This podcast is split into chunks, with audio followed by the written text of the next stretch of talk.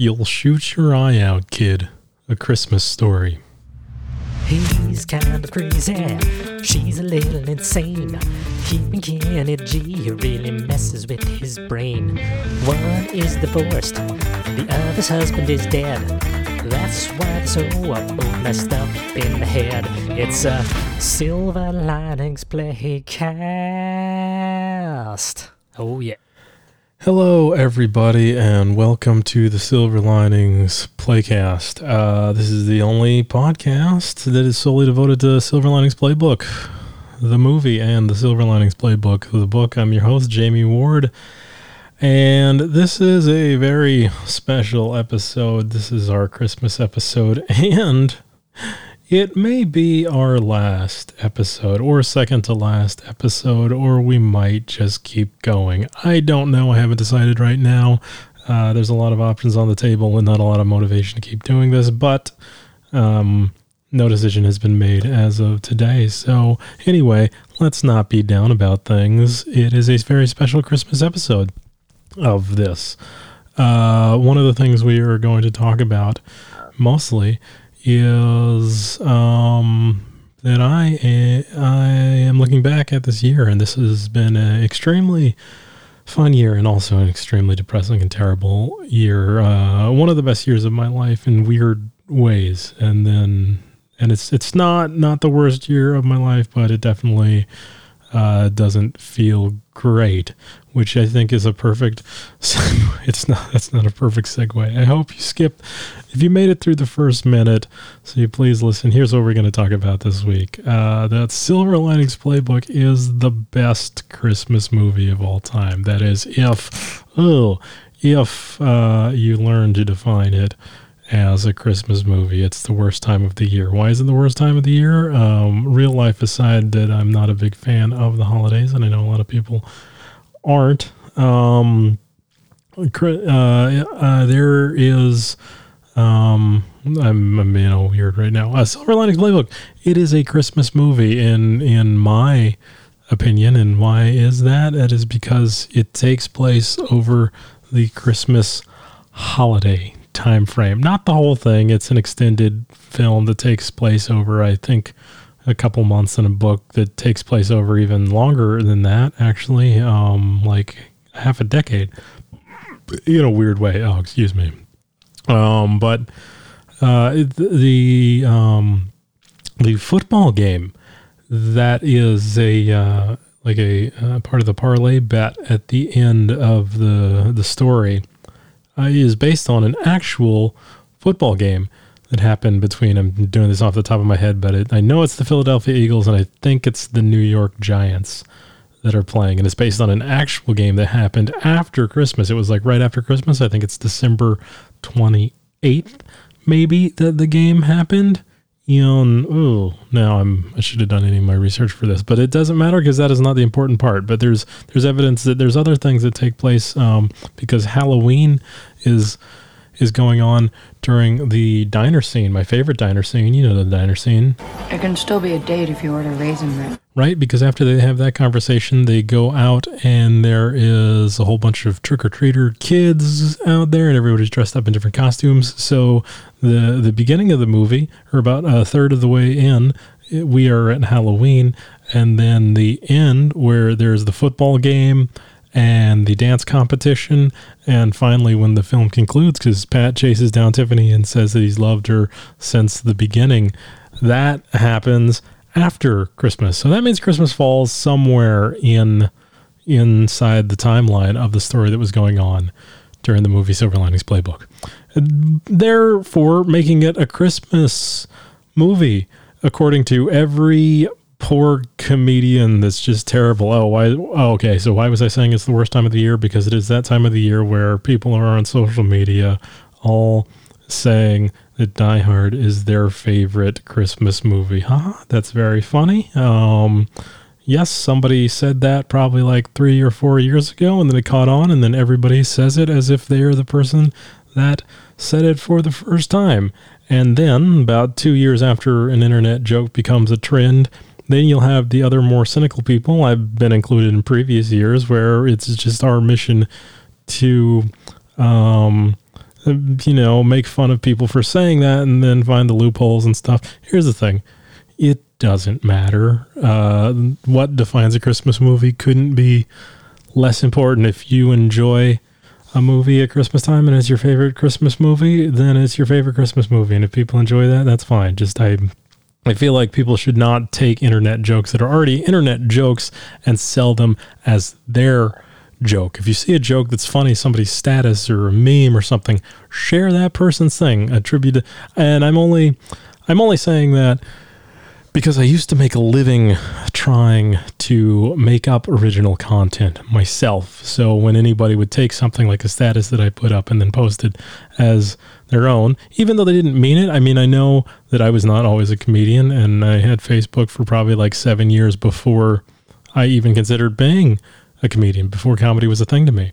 I didn't know that it was like this taboo thing to take entertainers' post and just repost them on. That was a funny joke. I posted it. And it's not a hard and fast rule. It's just one of those things that's like, mm, uh, you know, uh, attribute things to who they come from. But it doesn't even matter right now because I'm not even on any of the social media things. I think um, all there is this, there is the Silver Linings Playcast page is still up itself, but I'm not even able to post to it right now. So that means this one will probably get the least viewership of listenership of anything. But let's get back to the different uh, th- reasons why people might say something is a Christmas movie. I think there's three things that could make a movie a Christmas movie, and, and everybody can define it for themselves. But what constitutes a Christmas movie? Uh, a lot of people consider it to be a movie that is set during the Christmas time. There's going to be some examples later on. Also, yeah, we're doing a shorter episode because I really Oh, I don't care that much. I mean, I care enough clearly to do it. I had to sit up today. I needed to get vertical for at least a little bit, but then I'm probably anyway. Okay, so uh, a movie where, that is set during Christmas time. Uh, another way to define it is a movie where Christmas is an important theme or plot device. Or let's go over example too. A movie that takes place during the Christmas time. Um, uh, It's a Wonderful Life. It, it, takes place during the Christmas season, or at least part of the film does. It culminates on Christmas. A Silver Linings Playbook.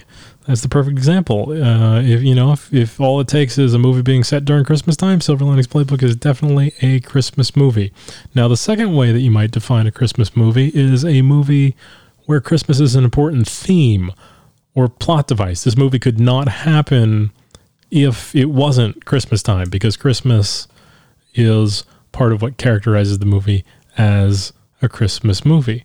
Think about a movie like Christmas Vacation. There's other Christmas film, or I'm sorry, there's other vacation films. You know, you got the Vacation, uh, you got European Vacation, you got Vegas Vacation. Um, controversial take. My favorite one of them, and that is probably why I don't have any friends because uh, that is right. Nobody agrees with me, but I will stick by that opinion mostly just because it's the first one I saw and I like Vegas movies. And actually, I don't remember it. It might be terrible. I was very tiny when I saw it. I'm not super, super old, just kind of old. Okay, a third way that people might define a Christmas movie a movie that gets you in the Christmas spirit, something that like it maybe it's literally doesn't even contain any references to Christmas or happen during Christmas, but watching it sort of inspires you, fills you with whatever the Christmas spirit is. I don't know. I don't really know what the Christmas spirit. I mean, I, I, I guess I get it. I'm not gonna sit here and try to define it because I'm not that good with things like that. But I, I think a really weird example would be if you watched a movie about the actual technical Christmas story, right? If you did, that would actually be, um, if, if I don't know if there is one, but I feel like that would actually be more, we would come off like a, um, just a historical movie like Gladiator, maybe with less violence or something. Um, but it uh, you know watching it might make a person feel very connected to the events of Christmas. Oddly, A Christmas Carol takes place at Christmas time, and yet it it really is a ghost movie. Depending on the version you watch, could almost be a horror film or something. In fact, there is some horror versions of it. Uh, it just being set at Christmas time is almost just uh, like a, a MacGuffin to cause the reason for the characters to, you know, go through their trials and tribulations. But it really doesn't even need to be set at Christmas to have the same message of the film, but people feel very Christmassy about it. Similar to like the Nutcracker Ballet. Yes, set at Christmas, but I mean, you could set it at a quinceanera. You could set it at a bar mitzvah, um, just somebody coming of age at their birthday and then falling asleep and having drink. Like it really has nothing to do with Christmas, but just so traditionally people enjoy experiencing those tales at Christmas time, even though they are technically set at Christmas. Um, if there was a Candyland movie, you know, the board game, I feel like it would feel like a Christmas thing just because candy is synonymous with Christmas. So let's let's first go over quickly what normal people, the the mainstream public considers the top Christmas movies in a traditional sense. Now, I went with the Entertainment Weekly list of top uh, 10 Christmas movies of all time. I actually just took the top 10 off of their top 20 list. And the reason I just picked Entertainment Weekly because I was like, that's a contemporary enough list. You could go to a more authoritative cinema list.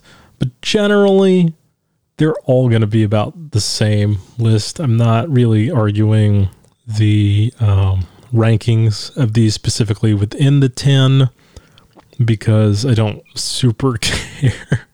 I'm, that's not me being bitter. That's just me saying like it's it's very up to people's opinion. Um, but like I said, if you look up any list of top Christmas movies of all time, it's such a clickbaity thing to make uh, an article about. So, counting down, here's the top 10 best Christmas movies according to Entertainment Weekly. Number 10, Rudolph the Red-Nosed Reindeer, that weird little claymation one. Uh, I've never seen it. I saw little parts of it as a kid. Kind of creepy. I don't think that's a good Christmas movie at all. It is about bullying and reindeers. Okay, number 9, The Year Without Santa Claus. When I look up pictures from this, it is the one with Santa Claus. It is another creepy claymation thing. I actually thought it was the same movie as the Rudolph movie. Apparently, there's multiple claymation Christmas movies. They should have their own category. You know what I would watch? A claymation Die Hard. I've never seen Die Hard.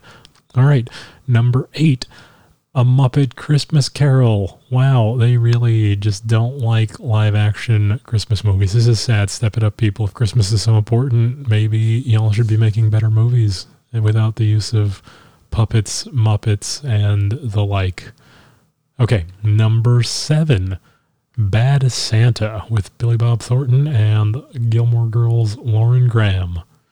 Um, see, this is another example of like I think this shouldn't be a Christmas movie. It's set at Christmas time, but I think you could you could make it bad Easter Bunny. You could make it bad St. Patrick. Actually, it would probably be a good St. Patrick, and it would have like the same comedic effect whether you like it or not. So, uh, uh, technically, it says it you know has Santa in it, but is it really a Christmas movie? It's a Christmas time movie. Number six, Love Actually. Again, another movie. This is like a romantic comedy, even though it's sort of like eight different stories set all intertwined, sort of connected, sort of not. It's like a love Black Mirror in a way, but like not weird. Also, again, just sort of set at Christmas, but I don't think it has anything to do with Christmas, really.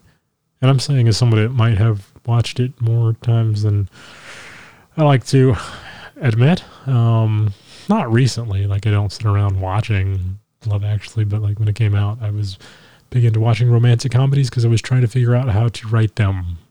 Um, and I never figured it out. Number five, How the Grinch Stole Christmas, uh, the cartoon one. I guess that one's that one's a pretty classic one because How the Grinch Stole Christmas, even as a book, is sort of almost like a classic Christmas story. So there you go. Number four, Elf. I think that's a pretty good pick. It's extremely popular. People love it. Um, it's a lot of fun for people. It's a good family movie. You know what I would like? I would like more non-family Christmas movies. I'm saying that, and then Bad Santa is on here. That's rated R. So I guess I, I'm just saying why why does family appropriateness of the film have to be you know a factor in something being a Christmas movie? Just make make what you want. Make a vampire Christmas movie or something. I mean, I guess that might be weird, but all right. Challenge accepted. Number three, the Charlie Brown Christmas movie. Um, one, Charlie Brown is depressing and I don't get it. I don't get peanuts. I don't like peanuts. Uh, I got a pitch for you though. Okay, so uh, it's it's like peanuts, but everybody in the world is dogs instead of people, and everybody is dogs except there are two people. There is a white person and a smaller yellow person that sits on top of him. And all the other real world rules apply except for uh, the word nickel is replaced by the word kibble, except when referring to the monetary unit, because that would just be weird, right? Okay, moving on. Number two, A Christmas Story. That's where we got the quote from the beginning of the show. You'll shoot your eye out, kid. That is, uh, I think that is one of the best Christmas movies. And I say that like really not caring about the Christmas aspect of it. It is just a weird little comedy movie that sort of feels like the Wonder Years, even though I think it actually was made before the Wonder Years. But I just, I like the style of sort of a kid narrating how he sees the world because I feel like that if I there was ever a movie about me, that's how it would be like. It would be sort of like young me narrating what I'm going through. That might actually be what my podcast is me narrating what my life is going through, and I have the intellect of a small kid. All right, and the number one best Christmas movie of all time, according to Entertainment Weekly, is It's a Wonderful Life. Now, I like this pick in in that I think it is definitely it is the best movie movie of all the movies that make any of these lists of of top 10 Christmas movies because It's a Wonderful Life could definitely wind up on lists of top greatest movie movies. The thing I don't understand about it is how it became absolutely synonymous with being a Christmas movie because again, it it ends on Christmas night but if you've actually watched it, and I don't think that many people have actually watched the whole thing, It's a Wonderful Life. It's more about like a banking story or the story about uh, a man life. Jimmy Stewart plays George Bailey, and he just like has the you know he has his dreams of what he wants in life, and then they start to crumble, and he's gonna jump off a bridge, and then an angel comes and shows him what. I mean, you guys know what it's about. It's not about Christmas yes, there is a you know an iconic scene, but every time an angel a bell rings, an angel gets his wings. Well, that sounds like a story, a mythology story, though. So, well, that's the top ten best Christmas movies in the spirit of Christmas movies. Actually, it's not in the spirit of Christmas movies if we're going off of my different criteria of what constitutes a Christmas movie those are all movies that are Christmas movies because they are set during Christmas. A movie that makes you feel like the Christmas spirit. I don't know. I didn't really thought of that. But um, one of the ways I, I sort of interpret that is maybe maybe there's a movie that you watch every year around Christmas or a TV show or something or album you listen to, a book you read, something that is synonymous with the actual time of Christmas. So every my my personal holiday tradition, and I mean it's like me my personal own Jamie Ward tradition because I do it all by my lonesome every year um, for three years running. yeah, I watch my favorite Christmas movie. It is actually um, a a pro shot version of the play She Loves Me, which I think I actually referenced last week when I was talking about my favorite plays. I say plays or musicals, and it is a uh, one. It is a really great play. It you know it's been around for decades. I think it's been um, on Broadway or maybe whatever wherever England puts plays or stuff. I'm sure it's toured or whatever. But the the thing I really like about it is there's a very good quality pro shot version of it, and there's some famous people that are recognizable to TV actors. Um, the woman in it, uh, I'm forgetting her name, Jane Krakowski or something. She was in 30 Rock, but she's uh, a fantastic, um, a fantastic, uh, funny woman actress who is really good at uh, both like theater acting and TV acting. The the uh, main character, uh, I think, is it's uh, Zachary Levi or Levi Zachary. He's got one of those names where both names could be a first name.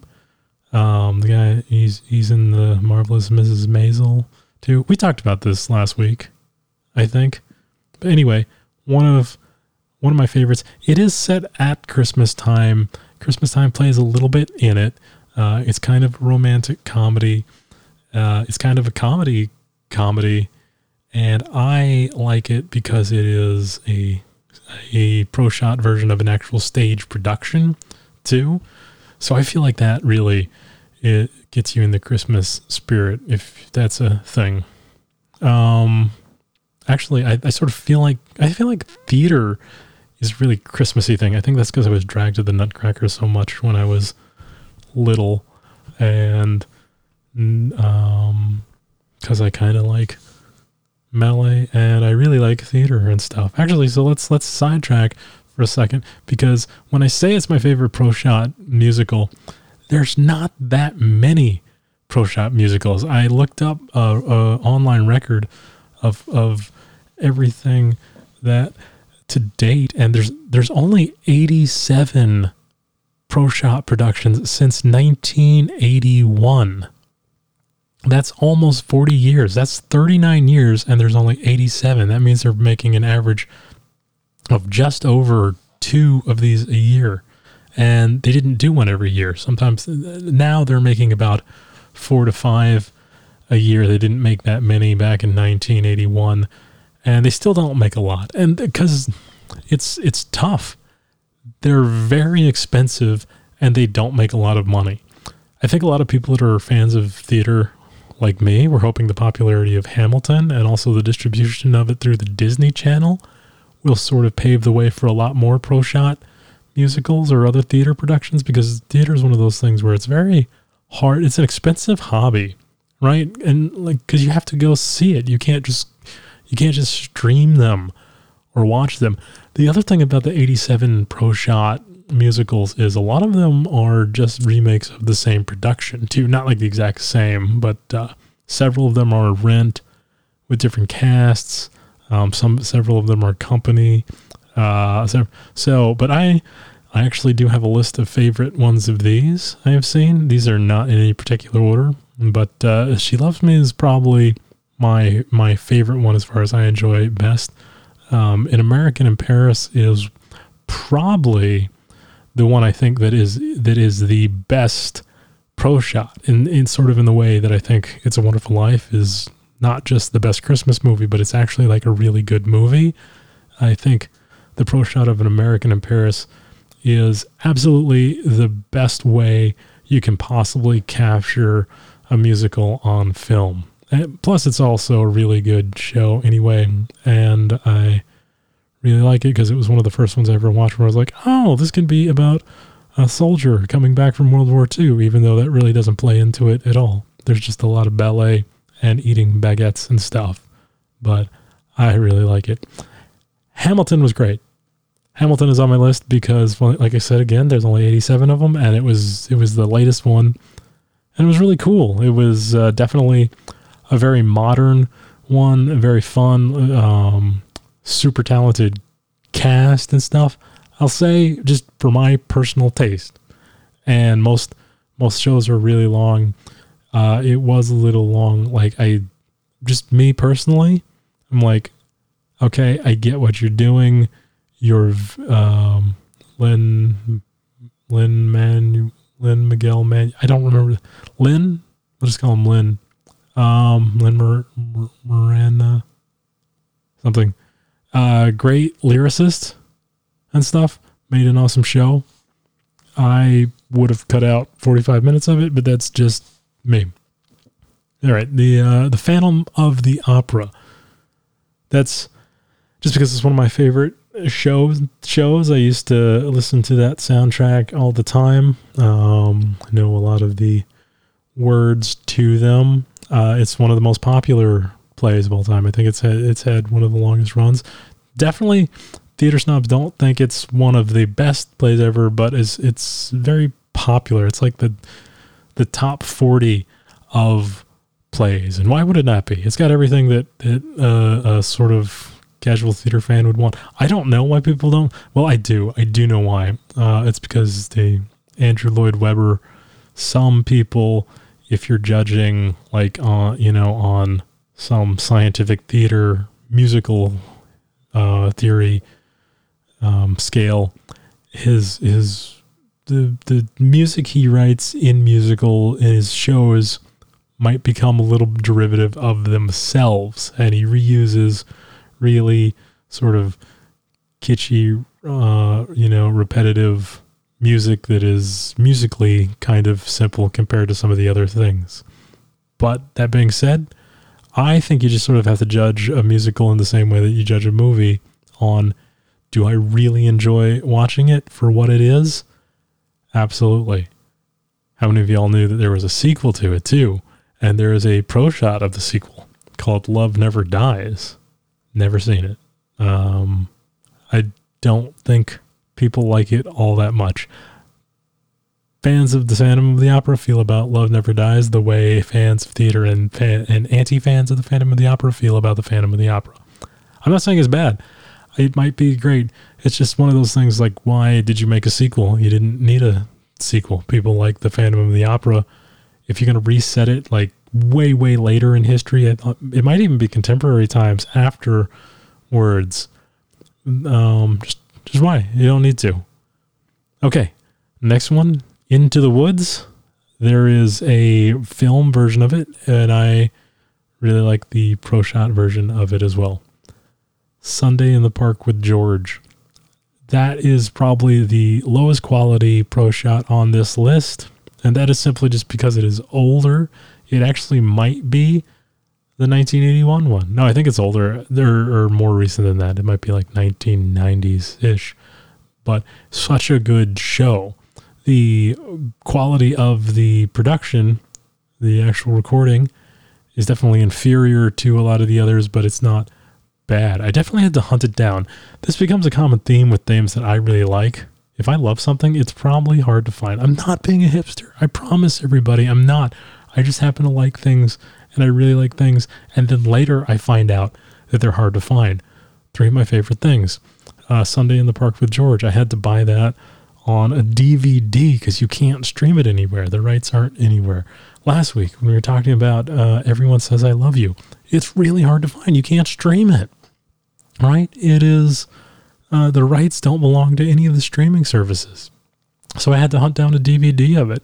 And thirdly, my favorite movie of all time, The Brotherhood of the Wolf. That is another uh, movie that I watched in theaters in a little art house in Boston when it came out. Was so good, and nobody has ever seen it. Why? Because it doesn't exist anywhere. Why do things that I love never exist anywhere? And I don't know. Well, that's an, the uh, pro shots. That was a whole sidetrack by things. Okay.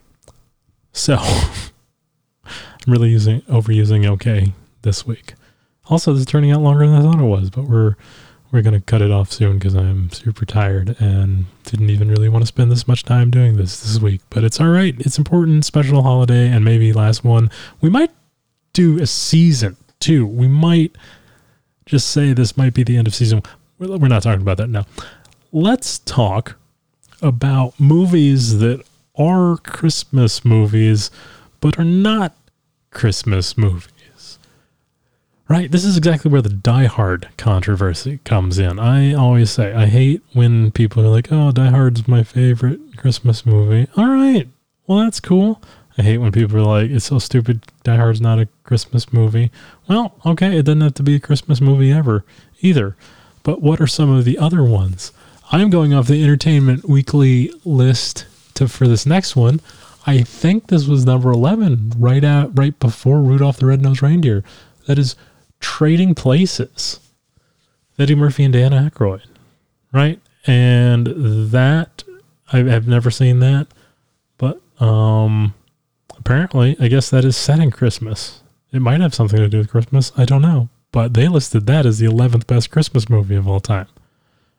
So, Batman Returns is technically a Christmas movie, and I think it actually kind of embodies the spirit of Christmas.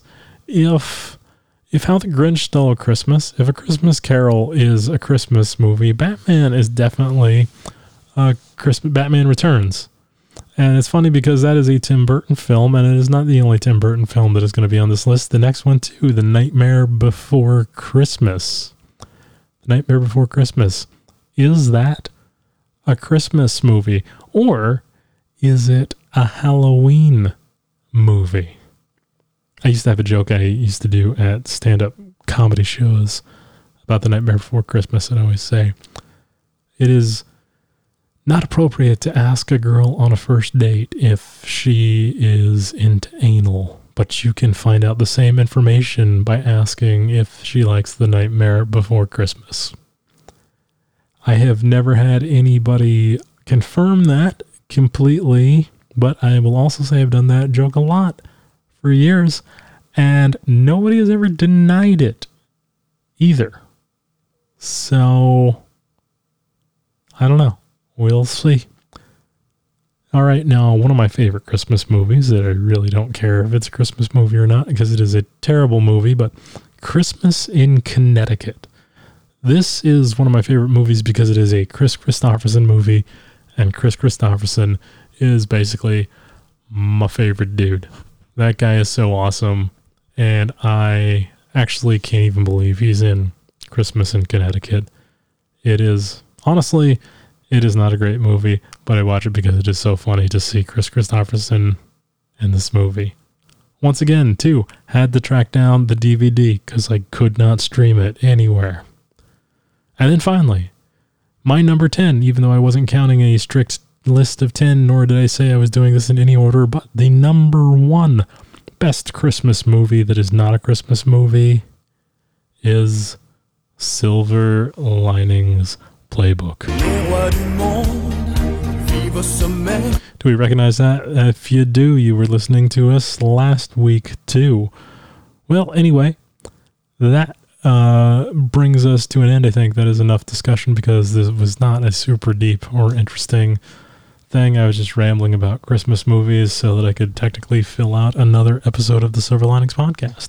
But uh, hey, everybody, I hope you have enjoyed this adventure we've been on the Silver Linings Playcast. Uh, we may be back next week. We may never be back. Here's the thing I will at least be back to tell you if we are going to be back next week and beyond or not. Or we might go on hiatus. We'll see. But until then, I really do hope that everybody has a happy holidays. And when I say holidays, you can celebrate whatever holiday you want, be that Christmas. I think Hanukkah has already happened. Um, but just any any holiday you are celebrating, have a happy one. And we will see you down the road and Excelsior.